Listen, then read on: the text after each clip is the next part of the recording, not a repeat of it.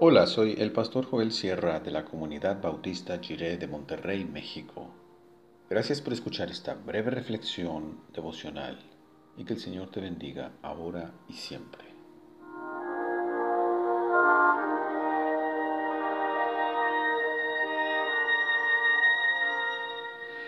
¿Quién es este?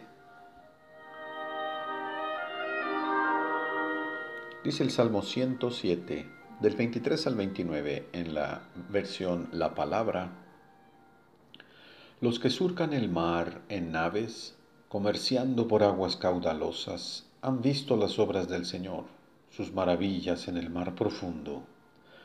Pues habló y se alzó un viento huracanado que hizo encresparse a las olas. Subían hasta el mismo cielo y hasta el abismo bajaban, desfallecidos por el temor.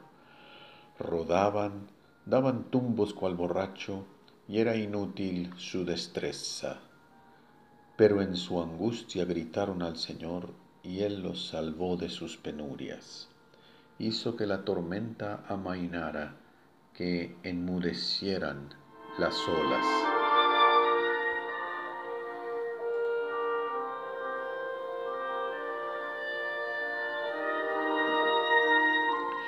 Los discípulos del Señor Jesús quedaron espantados y llenos de miedo cuando se hizo la paz. Solo un minuto antes se hallaban a punto de morir ahogados por la tormenta que se desató en medio del lago. Su pequeña embarcación subía y bajaba con las olas y no servía para nada la destreza de algunos de ellos que eran pescadores de oficio. Tal vez esos cuatro pescadores en el grupo sentían, en aquella circunstancia, que todos los demás discípulos eran un estorbo en medio de la crisis. Y el Señor Jesús no parece preocuparse mucho por ese peligro en el que están.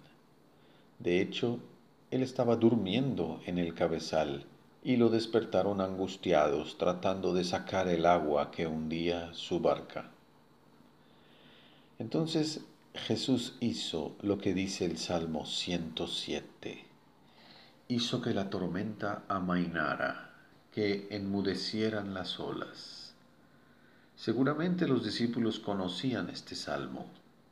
La figura de una tormenta que es apaciguada por el poder de Dios era un indicador, un distintivo que identificaba al Dios vivo y santo de Israel.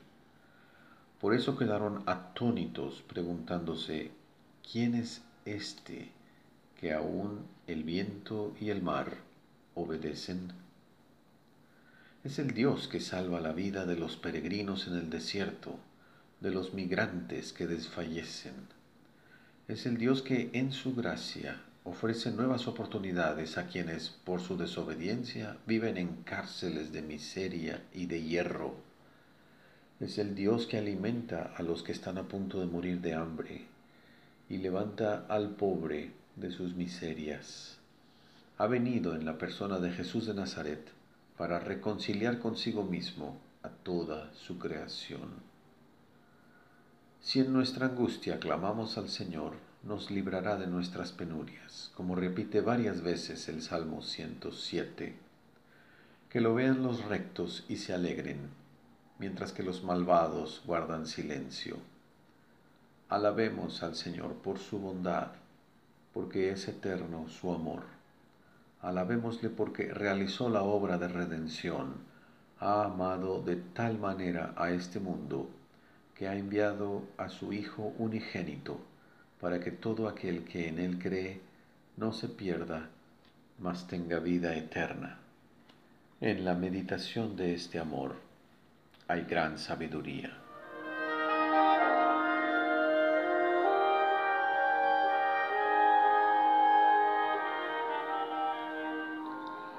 Oremos. Gracias por tu amor, Padre Celestial, porque enviaste a tu Hijo Eterno a buscar y a salvar lo que se había perdido, y nos has encontrado por tu gracia incomparable porque dejaste en el mundo a tu Espíritu para renovar la vida y transformar este mundo de dolor en tu reino de paz. Amén.